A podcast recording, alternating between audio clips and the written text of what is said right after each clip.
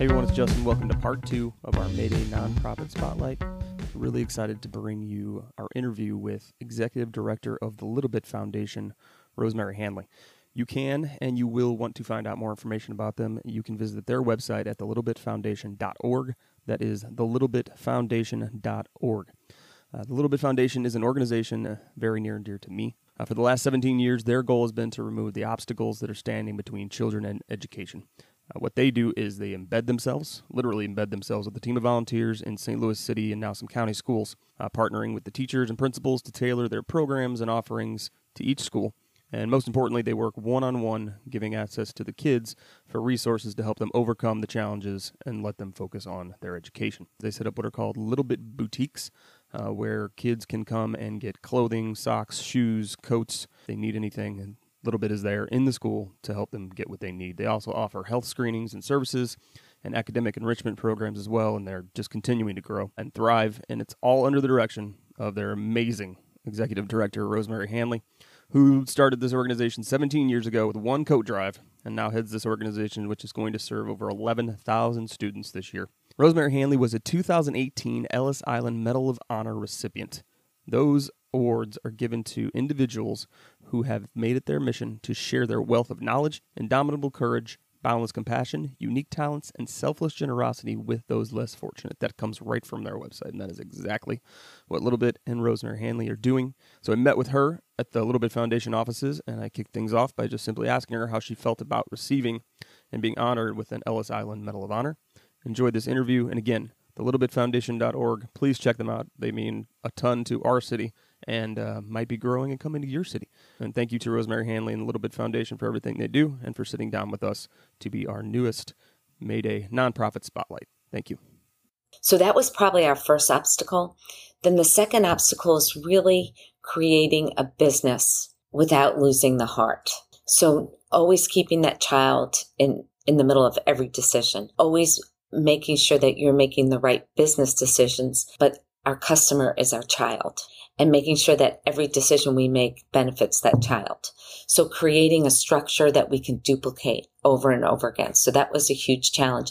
And then at the beginning, while we developed trust in schools, then we had to develop trust in donors. So to invest in little bit to get people to want to give their money to a Little Bit when we did not have a track record was hard. So we had to create a structure that showed that we were doing exactly what we said we were going to do and over delivering. And the benefit of what we were doing was increasing attendance, was decreasing discipline problem, was increasing readiness to learn. So building trust in donors and building a team around supporting a little bit was probably the next obstacle. And then just continuing to build and to grow and every day is a new challenge. So the schools seem to have responded well. And how have the families responded? At the beginning of every school year, we reach out through the schools. So it's the school's relationship. They, re- they have the relationship with the parents we have the relationship with the school and the students. And at the beginning of the school year, we send something out and say the, the principal does. A little bit is in the school. These this, these are the services. If you would prefer not to be supported by this service, please let us know. And we've had some parents that would prefer that. And that is their choice. It is not about us. It's about what the parents want and how we support education. So that's happened, but I would have to say it's less than 1% everything we do is the dignity of the child, the respect for the child, and it's all for education.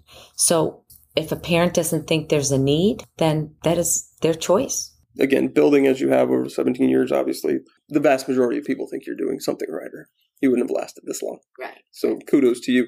Thank you. So let's go back to the Ellis Island oh. award experience. So what was the process when you went there? Because obviously this is a huge honor. And so tell talk to us a little bit about your experience there when you you know got the award. I, I feel like I'm still processing it because it was bigger than life, absolutely bigger than life. And I kept on kind of having to shake myself like, what is going on? and I'm I am here. So a really beautiful part of all this is my whole family was there, my children, my um, husband, my son-in-law, and then some other people who came were our founding board members, our first board president, yes. the people who, before we had anything, helped put structure in place and believed in us. And then we also had Rick and Susan Sullivan from St. Louis School Board who helped us see how to create something that we could duplicate and really understand the needs that were out there and how to answer those needs appropriately. So Bob and Casey O'Brien were there. Susie and Jay Andrews were there. So really our founding board support were there. So the people that were there at the beginning, the cornerstone of a little bit and who came who have worked through this so so i believe this award is, was for all the people that were there not just me i was just the lucky one to be the recipient and get all the attention but it was really to honor everyone and the sacrifice my family has given so that we can be successful. So I believe it was for all of us. It was bigger than life. To give you an idea that we had, uh, there were a hundred people being honored and there were two um, private ferries full of the recipients, past recipients, and family members and um, guests who went over and were followed by New York City Fire Department blowing water behind us, wow. going around the Statue of Liberty until we re- got to Ellis Island. And we got to Ellis Island and there was um, a red carpet walking from the ferry all the way into Ellis Island with our um, being being saluted by our army and um, being honored by the military. It was it was surreal. It looks, surreal it and breathtaking, like and I'm still trying to, like I said, um, just digest the whole experience. Yeah, because it sounds from what I, you know, fireworks display, speeches from people, bagpipe, military reception, firefighter escort. It was quite the production.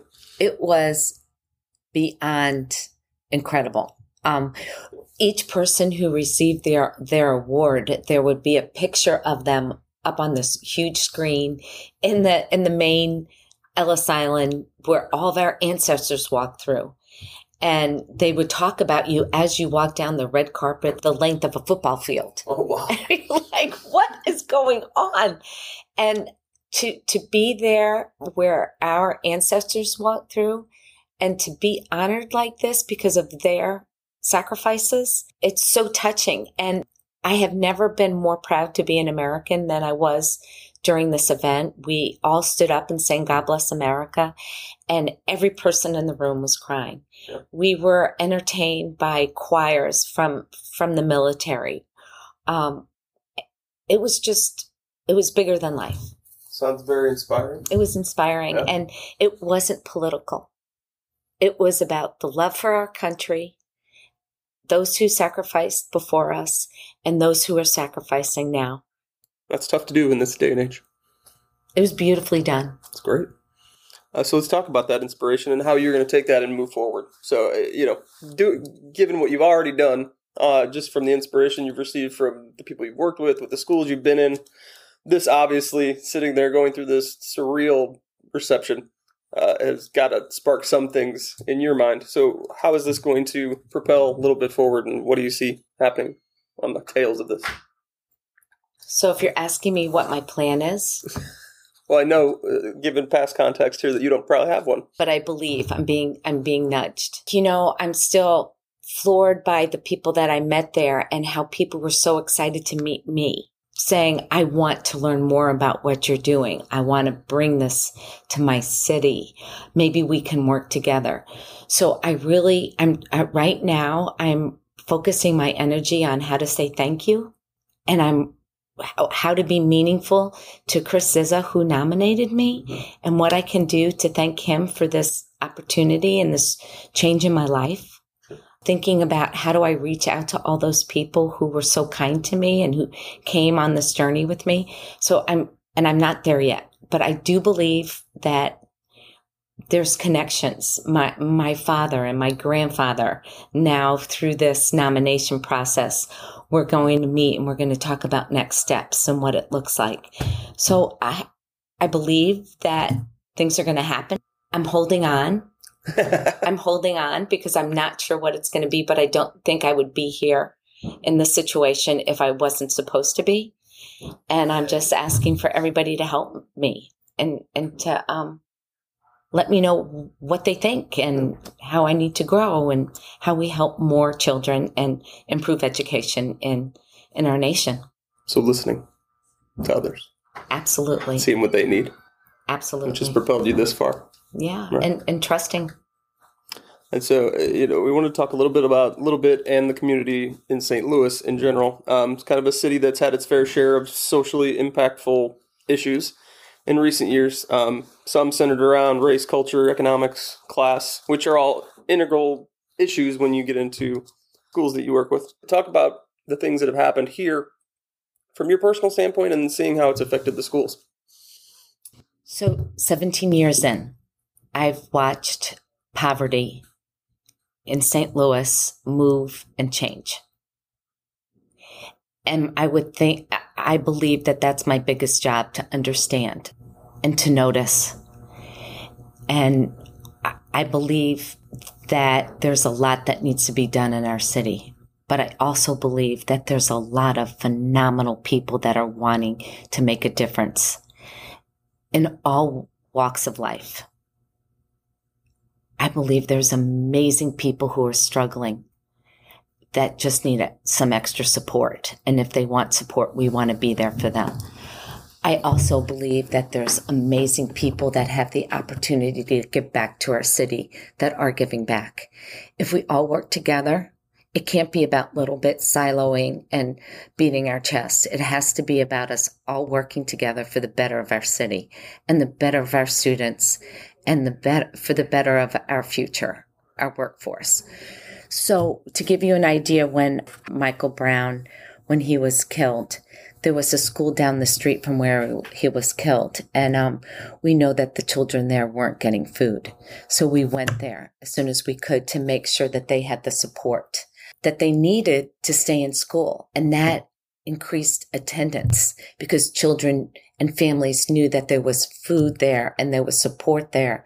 So it not only helped community, building community, it also supplied basic needs that they so desperately needed. And if we can do that, why wouldn't we do that? You know, I, I believe there's good and kindness in every race and we have to see that in each other. And I'm hoping that a little bit bridges differences and brings people together.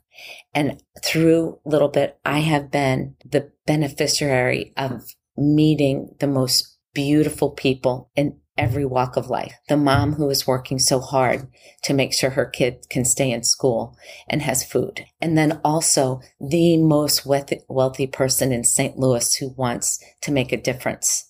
And neither of them is better than each other, but they want the same thing. They want us they want our city to be a good place and they want the best for our children. So, your experience these 17 years, how has it changed your perspective on the city of St. Louis as a whole? I think this city is the coolest city out there. Like I had mentioned, I have never seen more giving, kind, loving people. I believe we focus too much on the negative. I believe that there are things we need to work on. I think we all need to pull together to work together. But I have never seen a more caring city. And I, we need to do a better job of shining the light on the good things. Absolutely. Well, that's part of why we're here, shining a light on you. Absolutely. Thank you. And so, what is your vision for the city when you see this playing out? The good that you're doing, you know, maybe teaming with other nonprofits that are also doing similar things. What do you see for your? What is your vision? Where do you want to see the city of St. Louis? So it's a little bit, right? Mm-hmm. We all need to do a little bit. So there we are with our name. I want to see more high school students graduating, prepared, ready for a career, ready for military, ready for college, whatever their dream is. I want them to be able to fulfill that dream, to understand that there's options, to know that people believe in them, and to create a stronger workforce, which will then benefit our city long term. So the more productive children that graduate, young adults that graduate from high school, if Little Bit follows our students from preschool all the way from high school, we are hoping to prove the percentage of children graduating will increase and they will be more productive, which will help them, which will help their families, which will help our city. Absolutely. And I think I think something that's lost on some people that may not have the experience that you have or just the you know experience of thinking about it and seeing these kind of things that instilling a dream in a child that may not necessarily be set up to have one because of the struggles that they're going through. And it's hard to have a dream when you have to worry about, you know, clothes, food, you know, survival. Survive just basic needs that a lot of people it's hard to relate to that in a way that makes you go, okay, I understand that. How can I help you get that? And so I think what you guys are doing and trying to knock down those borders so those kids can go, okay, I'm taken care of. Now I can focus on class, education, you know, the things that they're supposed to be focusing on instead of where am I going to eat next and things like that. I think what you're doing is absolutely incredible. And the work you've done over 16 years, I did write this down. I did a little math. It might be a little fuzzy, so don't get too mad at me. Uh, so you've been doing this for 17 years.